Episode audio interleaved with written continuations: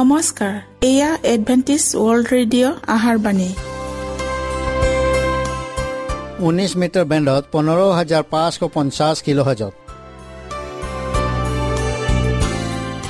Adventist world radio যোগে অসমীয়া ভাষাত প্ৰচাৰিত আহাৰ বাণী প্ৰত্যেক বুধবাৰ আৰু দেওবাৰ সন্ধিয়া সাত বজাত আহাৰ বাণী শুনাৰ পিছত আপোনালোকৰ কিবা মন্তব্য আৰু প্ৰশ্ন থাকিলে আমালৈ এই ঠিকনাত লিখক। আমাৰ ঠিকনাটি হৈছে Adventist World Radio' Seven Day Adventist মণ্ডলী অসম শাখা লতাকাটা বশিষ্ট গুৱাহাটী সাত আঠ এক শূন্য দুই ন।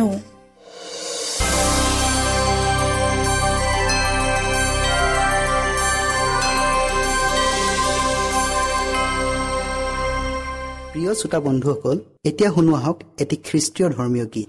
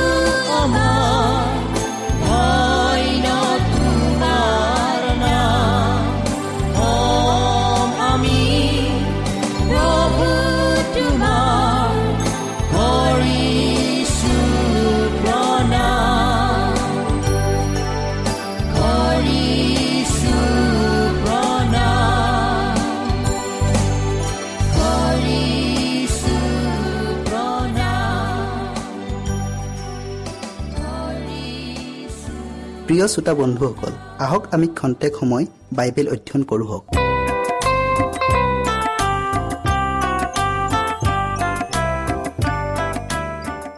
প্ৰিয় শ্ৰোতাসকল আজি আমি যোৱা অনুষ্ঠানৰ ধন এই বিষয়ৰ বাকী অংশটো শুনিবলৈ পাম হওক। শাস্ত্ৰপদ আপোনালোকে পঢ়ক লোক ষোল্ল অধ্যায়ৰ বিছ পদ। আমি অধ্যয়ন কৰাৰ আগতে প্ৰাৰ্থনা কৰোঁ হওক। স্বৰ্গত থকা অসীম দয়াময় পবিত্ৰ ঈশ্বৰ তোমাৰ নাম ধন্যবাদ হওক।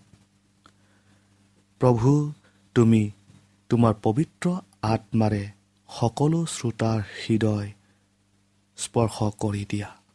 আৰু যি বিষয়টি আমি অধ্যয়ন কৰিবলৈ আগবঢ়াইছোঁ সেই বিষয়টি যেন আমি স্পষ্টকৈ বুজি পাম ইয়াৰ নিমিত্তে তোমাৰ ওচৰত প্ৰাৰ্থনা কৰিছোঁ। এই চুটি যাচনা ত্ৰাণকৰ্তা যীশুৰ নামত খুজিলোঁ। আমেন। যি মানুহজনে এই গাগৰিত ধন পাইছিল তেওঁ ক'লে মই ভয় কৰি ওলাই গৈ আপোনাৰ ধন মাটিত লুকুৱাই থলোঁ। এইটোৱে আটাইতকৈ কম পৰিমাণ ধনৰ উপহাৰ আৰু এই ধন পোৱাজনে ইয়াৰ সৎ ব্যৱহাৰ কৰিব নোৱাৰিলে। ইয়াতে কৃষ্টৰ কাৰ্যৰ অৰ্থে কম পৰিমাণৰ ধন পোৱাবিলাকৰ আপত্তি দৰ্শোৱাৰ প্ৰতি সতৰ্ক কৰিছে। তেওঁলোকৰ আপত্তি কৰাৰ কাৰণ হ'ল তেওঁলোকে বিস্তৃতভাৱে কাম কৰা ইচ্ছা। সেয়ে ক্ষুদ্ৰভিত্তিক কাম নকৰি নিজকে উচিত জ্ঞান কৰিলে আৰু ইয়াতেই তেওঁলোকে ভুল কৰিলে। ঈশ্বৰে আমাৰ যোগ্যতা পৰীক্ষা কৰিহে কামৰ দায়িত্ব ভাৰ দিয়ে।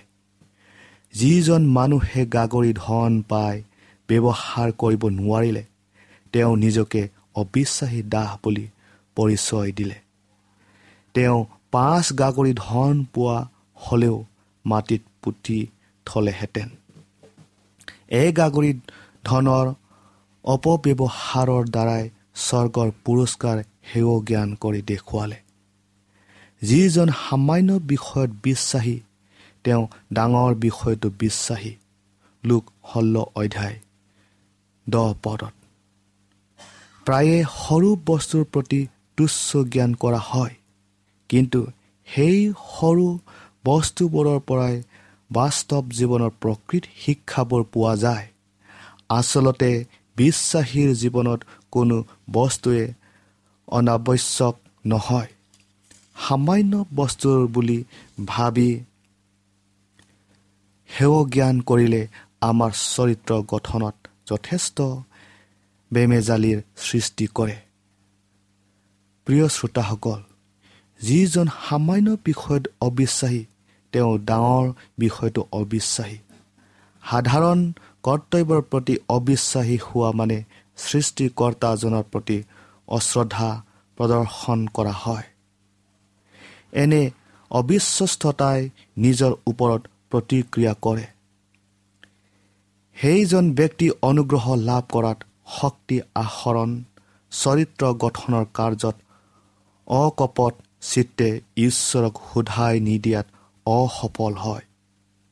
কৃষ্টৰ পৰা আঁতৰি যোৱাত সেই ব্যক্তি ছয়তানৰ পৰীক্ষাৰ লক্ষ্য হয়। আৰু প্ৰভুৰ কাৰ্যত ভুল ভ্ৰান্তিবোৰ কৰে কাৰণ তেওঁৰ সৰু বিষয়ৰ প্ৰতি সামান্যতম জ্ঞানো নাই। তেনেস্থলত তেওঁ কি সূত্ৰত বৃহৎ বিষয়ৰ প্ৰতি আশা কৰিব পাৰে? ইয়াৰ মূল কাৰণ হ'ল মানুহে সেই সব অৱস্থাৰ পৰাই সাধাৰণ বস্তুৰ প্ৰতি গুৰুত্ব নিদি অভ্যস্ত বিষয়ৰ প্ৰতিহে আকৃষ্ট হয়। এইদৰে কৰ্মেৰে অভ্যাস গঠন কৰোঁ। অভ্যাসৰ দ্বাৰাই চৰিত্ৰ গঠন কৰোঁ।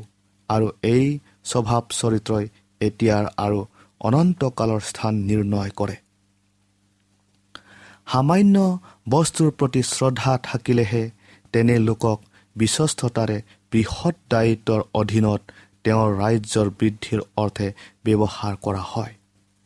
ঈশ্বৰে দানিয়েল আৰু তেওঁৰ লগৰীয়াবিলাকক বাবিলৰ মহান আৰু গণ্য মান্য ব্যক্তিসকলৰ সৈতে পৰিচয় সম্বন্ধ কৰাবলৈ লৈ আনিলে। যাতে এই ঘীনলগীয়া মূৰ্তি পূজা কৰা ব্যক্তিসকলে সত্য ঈশ্বৰৰ মৌলিক তত্ত্ব জ্ঞান হয়। সেই মূৰ্তি পূজা কৰা জাতিৰ মাজত দানিয়েলে জীৱিত ঈশ্বৰৰ সাক্ষ্য দিছিল। কেনেকৈ তেওঁ ইমান মহান মান সন্মানৰ আৰু প্ৰশংসাৰ পাত্ৰ হ'ল? তেওঁ সামান্য বস্তুৰ প্ৰতি শ্ৰদ্ধা আছিল আৰু সেয়ে তেওঁৰ গোটেই জীৱনকালৰ গাঁৱৰ দিলে। তেওঁ অতি সাধাৰণ কামৰ বাবেও ঈশ্বৰৰ প্ৰতি কৃতজ্ঞ আছিল আৰু ঈশ্বৰেও তেওঁৰ সকলো উদ্যমত সহযোগ কৰিছিল।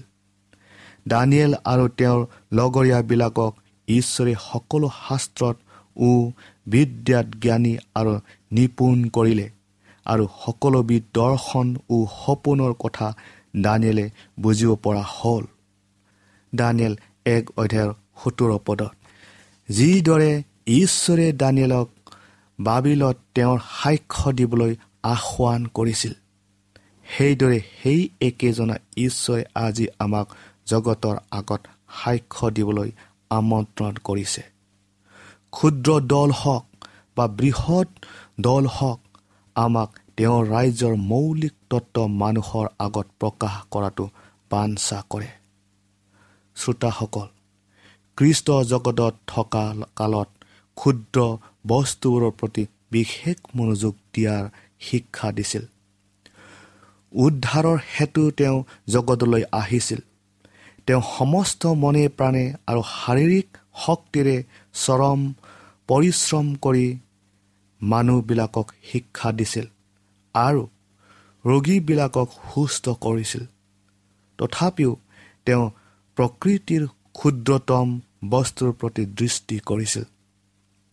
তেওঁৰ উপদেশমূলক শিক্ষাবোৰ প্ৰকৃতিৰ সাধাৰণ বস্তুৰ লগত তুলনা কৰি স্বৰ্গ ৰাইজৰ মহাসত্যৰ ব্যাখ্যা কৰি বুজাই দিছিল। তেওঁৰ অতি নম্ৰজনৰ প্ৰয়োজনীয়খিনিকো প্ৰাপ্যৰ পৰা বঞ্চিত নকৰে। তেওঁ আমাৰ প্ৰত্যেকৰে প্ৰয়োজন কি তাক জানে। মানুহবিলাকৰ ঠেলা হেঁচাৰ মাজতো যন্ত্ৰণা ভোগী তিৰোতাজনীৰ বিশ্বাসেৰে কৰা য'ত সামান্য স্পৰ্শই তেওঁৰ মন আকৰ্ষণ কৰিলে। যেতিয়া তেওঁ জাইজৰ জীয়েকক মৃত্যুৰ পৰা পুনৰাই জীয়ালে তেতিয়া তাইৰ মাক বাপেকক তাইক খোৱা বস্তু দিবলৈ আদেশ দিলে। যেতিয়া তেওঁ নিজৰ শক্তিৰে মৈদাম ভাঙি যি উঠিল তেওঁ সাৱধানেৰে তেওঁক মেৰিয়াই থোৱা কাপোৰবোৰ জপাই থবলৈ নাপাহৰিলে। ঈশ্বৰৰ বিশ্বাসী লোক হোৱাত আনক পৰিত্ৰাণৰ পথ দেখুৱাবলৈ কৃষ্টৰ সৈতে সহযোগৰ আহ্বান কৰিছে। আমি এই আহ্বানৰ প্ৰতি সঁহাৰি জনাওঁ হওক। অন্যথাই তেওঁৰ প্ৰতি বিশ্বাসঘাতক হ'ম। কিন্তু এই কাৰ্য সিদ্ধ কৰিবৰ বাবে আমি তেওঁৰ আদৰ্শ আৰু যুক্তিসংগত কথাবোৰ চিৰোদ্ধাৰ্য কৰি সাধাৰণ বস্তুবোৰলৈ মনোযোগ দিওঁ হওক। খ্ৰীষ্টীয় লোকবিলাকৰ প্ৰত্যেক ক্ষেত্ৰৰ কৃতকাৰ্যতাৰ সাফল্য আৰু প্ৰভাৱৰ গোপনীয় নিষিদ্ধ হৈ আছে। তেওঁৰ লোকবিলাকে তেওঁ দিয়া বৰ লাভ কৰি আত্মিক জখলাৰ শীৰ্ষস্থানলৈ উঠাই তেওঁৰ নামৰ গৌৰৱ প্ৰশংসা কৰে এয়ে প্ৰভুৰ ইচ্ছা। ঈশ্বৰৰ অনুগ্ৰহৰ যোগেদি তেওঁ আমালৈ এনে উপায় কৰি দিছে যেন জগতে যেনেকৈ কৰে তেনেকৈ নহয়। কিন্তু তেওঁৰ আঁচনি অনুসৰি শ্ৰেষ্ঠতাৰে প্ৰভুৰ কাৰ্য সিদ্ধ কৰোঁ হওক আমি জ্ঞানত বুজা পৰাত পটুতাত বুদ্ধিমত্তাত আনতকৈ শ্ৰেষ্ঠতা প্ৰতিপন্ন যেন কৰোঁ। কাৰণ যিজনা সত্য ঈশ্বৰ তেওঁৰ শক্তিৰে প্ৰত্যেক মানুহৰ আগত সাক্ষ্য প্ৰদান কৰিব পাৰোঁ। প্ৰিয় শ্ৰোতাসকল কিন্তু বৃহৎ পৰিমাণৰ বৰ নোপোৱালৈকে হতাশ নিৰা নহওক। তেওঁলোকৰ যি আছে ঐশ্বৰিক শক্তিৰে তাকে ব্যৱহাৰ কৰক। আমাৰ জীৱনৰ প্ৰত্যেক কৰ্ম বিশ্বস্ততা আৰু প্ৰেম ভক্তিৰে একত্ৰিত কৰি যি কাৰ্যৰ উদ্দেশ্যে আমন্ত্ৰিত হৈছোঁ সেই কাৰ্য সমাধা কৰাত সমৰ্থ কৰিব। আমি আমাৰ অমনোযোগী স্বভাৱ মনৰ দৃঢ়তাৰে পৰিত্যাগ কৰিব লাগে কিয়নো অনেকে ভবাৰ দৰে অমনোযোগিতাই আমাক মহাসংকটৰ গঢ়াত পেলাব পাৰে। কিন্তু আমাৰ সকলোৰে একে সমান জ্ঞান বুদ্ধি নহ'ব পাৰে। কিন্তু আমি নিজৰ মনক সৎ কাৰ্যলৈ উৎসাহিত কৰিব পাৰোঁ। ইচ্ছাকৃতভাৱে পাহৰা ভাও যোৱাটো পাপ অমনোযোগী হোৱাটোও পাপ। যদি আপোনাৰ অমনোযোগৰ স্বভাৱ আছে তেন্তে পৰিত্ৰাণৰ অৰ্থে নিজকে অৱহেলা কৰি অৱশেষত স্বৰ্গৰ ৰাজ্যৰ পৰাও বঞ্চিত কৰে। সাধাৰণ বস্তুৰ প্ৰতিও মহান সত্যৰ সৈতে তুলনা কৰিব লাগে। সাৰ্বজনীন ধৰ্ম দৈনিক জীৱনৰ অতি সাধাৰণ ক্ষেত্ৰতো প্ৰয়োগ হ'ব লাগে। পৰম শ্ৰদ্ধাৰে ঈশ্বৰৰ বাক্যৰ বাধ্যতা হোৱাটো যিকোনো ব্যক্তিৰ আটাইতকৈ মহান গুণ। অনেক লোকৰ ধৰ্মীয় কামৰ সৈতে পোনপটীয়া সম্বন্ধ নথকাত তেওঁলোকে নিজকে ধিক্কাৰ দি কয় আমাৰ অকামিলা জীৱন। ঈশ্বৰৰ ৰাজ্যৰ প্ৰসাৰৰ অৰ্থে একোকে কৰা নাই। যদি তেওঁলোকে কৰা কামখিনি আনে কৰিবলগীয়া হয় তেতিয়া তেওঁলোকে নিজকে অপৰাধী বুলি সাব্যস্ত কৰা কোনো যুক্তি নাই। সেয়ে সাধাৰণ কাম হ'লেও ইয়াক অৱজ্ঞা কৰিব নালাগে। যিকোনো সৎ কামেই আশীৰ্বাদ স্বৰূপ। এনে কামত বিশ্বাসী হ'লে বৃহৎ কাৰ্যৰ অৰ্থে আমন্ত্ৰিত হ'ম। যিকোনো সাধাৰণ কাম ঈশ্বৰৰ উদ্দেশ্যে কৰাটো তেওঁৰ আগত গ্ৰহণীয়। আৰু আত্মসমৰ্পণৰ সৰ্বোচ্চ পৰিচৰ্যা। হৰ্ষিত হৃদয় আৰু আনন্দ মনেৰে দিয়া উপহাৰ তেওঁৰ দৃষ্টিত বহুমূলীয়া। আমি য'তেই নাথাকোঁ কৃষ্টৰ আদেশ চিৰোধাৰ্য কৰি নিজ কৰ্তব্যত মনোনিৱেশ কৰিব লাগে। যদি এই কাৰ্য নিজ ঘৰৰ হয় তেন্তে ইয়াক স্ব ইচ্ছা আৰু উদ্যমেৰে ঘৰখনক অতি সুখ শান্তিৰ পৰিৱেশ সৃষ্টি কৰক। আপুনি যদি ঘৰখনৰ মাতৃ হয় তেনেহ'লে আপোনাৰ ল'ৰা ছোৱালীক কৃষ্টৰ আদৰ্শত গঢ় দিয়ক। এজন ধৰ্ম প্ৰচাৰকে গীৰ্জাত যেনেকৈ শিক্ষা দিয়ে ঠিক তেনেকৈ আপোনাৰ সন্তানক শিক্ষা দিয়ক কিয়নো ইও ঈশ্বৰৰ কাম। যদি আপুনি ৰান্ধনী ঘৰতে ব্যস্ত থাকিবলগীয়া হয় তেন্তে ভাল ৰান্ধনী হ'বলৈ যত্ন কৰক। সুস্বাদু পুষ্টিকৰ আৰু ৰুচিকৰ স্বাস্থ্যসন্মত আহাৰ ৰান্ধক। আৰু আপোনাৰ ৰন্ধা বঢ়া যেন পৰিষ্কাৰ আৰু পৰিপাতি হয় তালৈ লক্ষ্য কৰক। আপুনি যিকোনো বিষয়ৰ ব্যৱসায়ী হ'ব পাৰে তাকেই মন পুতি কৰক। আপোনাৰ ব্যৱসায়ৰ যোগেদি কৃষ্টক প্ৰতিফলিত কৰক। ব্যৱসায়ত কৃষ্টৰ আদৰ্শৰে অনুপ্ৰাণিত হওক। আপোনাৰ ধনৰ পৰিমাণ যিমানেই কম হওক ইয়াৰ উচিত ব্যৱহাৰ কৰিলে ঈশ্বৰে গ্ৰহণ কৰে। সেই এগাগৰি ধনখিনিৰ উচিত ব্যৱহাৰ কৰা হ'লে ইয়াৰ নিৰ্ধাৰিত উদ্দেশ্য সিদ্ধ হ'লহেঁতেন। ক্ষুদ্ৰ কাম হ'লেও বিশ্বস্ততাৰে অতিৰিক্ত কাম কৰিলে ঈশ্বৰেও আমাৰ হৈ বাহুল্যৰূপে কাম কৰিব আৰু এই ক্ষুদ্ৰবোৰেই তেওঁৰ কাৰ্যৰ কাৰণে মহৎ পৰিচালনা শক্তিৰ সংযোগ কৰিব। প্ৰিয় শ্ৰোতাসকল অতি ক্ষুদ্ৰ কৰ্ম সমাধানৰ কাৰণে জীৱন্ত বিশ্বাসৰ সোণালী এনাজৰীডাল অটুট হৈ থাকক। তেতিয়াহে দৈনিক কাৰ্যবোৰ খ্ৰীষ্টিয়ানৰ পাৰিপাৰ্শ্বিকতাত অগ্ৰসৰ হ'ব। স্বৰ্গীয় গৃহত যীশুৰ শ্ৰীমুখ সদায় দেখা পাম। তেওঁৰ প্ৰতি থকা প্ৰেমে সিদ্ধ হ'বলগীয়া সকলো কামতে অপৰিহাৰ্য শক্তি যোগাব। আমাক ব্যৱহাৰ কৰিবলৈ দিয়া গাগৰি ধন সৎমতে ব্যৱহাৰ কৰিলে। সোণালী জৰীডাল স্বৰ্গীয় গৃহলৈকে প্ৰসাৰণ ঘটিব। এইয়ে প্ৰকৃত সূচীকৰণ কাৰণ সূচীকৰণত হৃদয়ৰ উল্লাসেৰে সামঞ্জস্য ৰাখি দৈনিক কৰ্তব্যৰ হৈ ঈশ্বৰৰ ইচ্ছাৰ একান্ত বাধ্য হোৱা। কিন্তু অনেকে ঈশ্বৰ বিশ্বাসী বুলি পৰিচয় দিয়া লোকবিলাকে কিবা মহৎ কাম তেওঁলোকে কৰিবলৈ পাম এই আশাৰে বাট চাই থাকে। কিন্তু তেওঁলোকে দৈনন্দিন জীৱনৰ সাধাৰণ কামবোৰকে বিশ্বস্ততাৰে কৰিব পৰা নাই।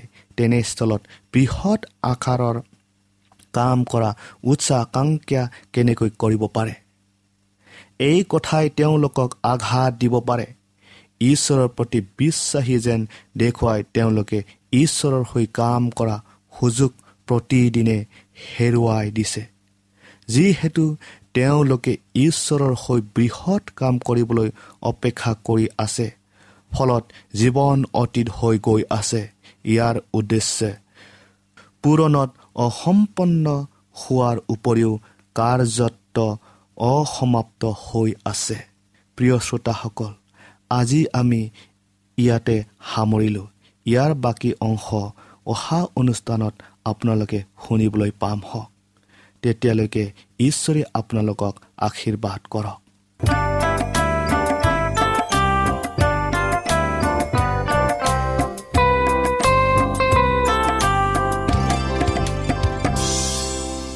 ইমানপুৰে আমি বাইবেল অধ্যয়ন কৰিলো। এতিয়া আকৌ শুনো আহক এটি খ্ৰীষ্টীয় ধৰ্মীয় গীত।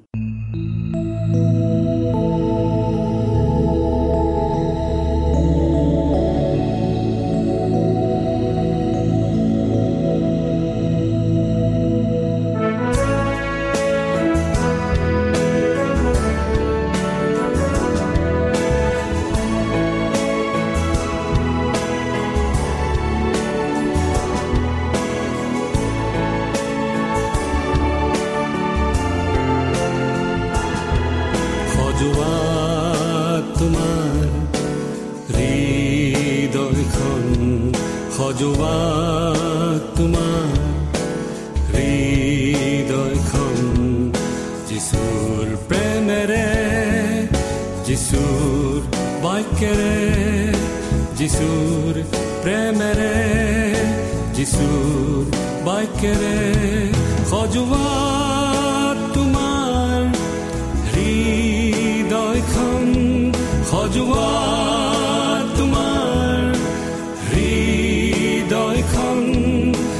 যিচুৰ সত্যেৰে যিচুৰ পোহৰেৰে সজোৱা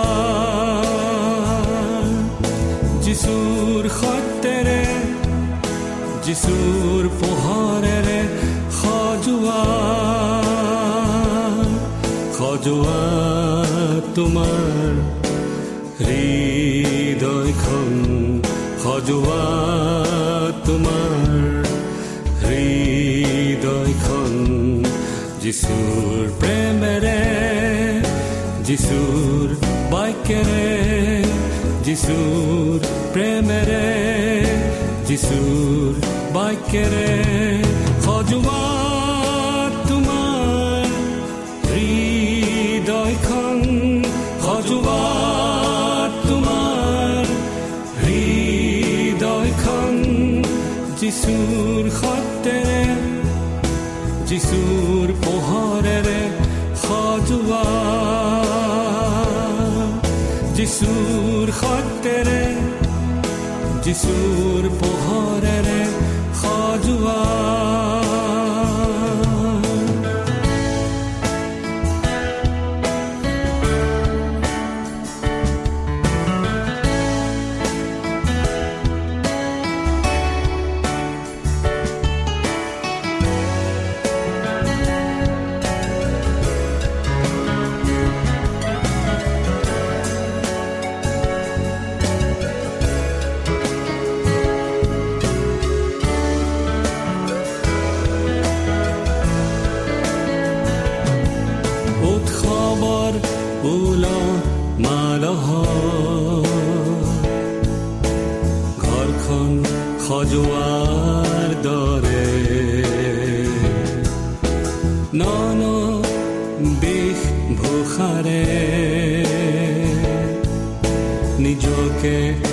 সজোৱাৰ দৰে যিচু হৃদয়ৰ মাজত লৈ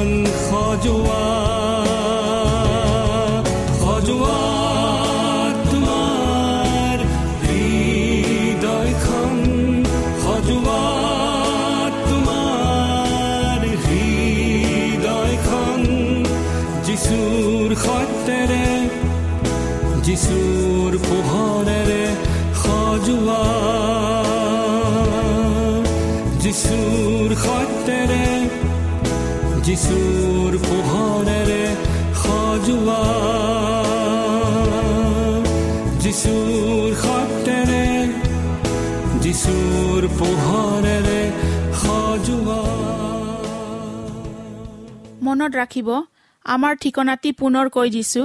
Adventist World Radio' Assam region of Seven Day Adventist Voice of Hope Latakata Basistha Guwahati seven eight one zero' two nine প্ৰিয় শ্ৰোতা বন্ধুসকল এডভেণ্টিজ ৱৰ্ল্ড ৰেডিঅ' যোগে আহাৰবাণী প্ৰচাৰত আপোনালোকক পুনৰ লগ পোৱাৰ আহাৰে আজিলৈ সামৰিলোঁ। ধন্যবাদ।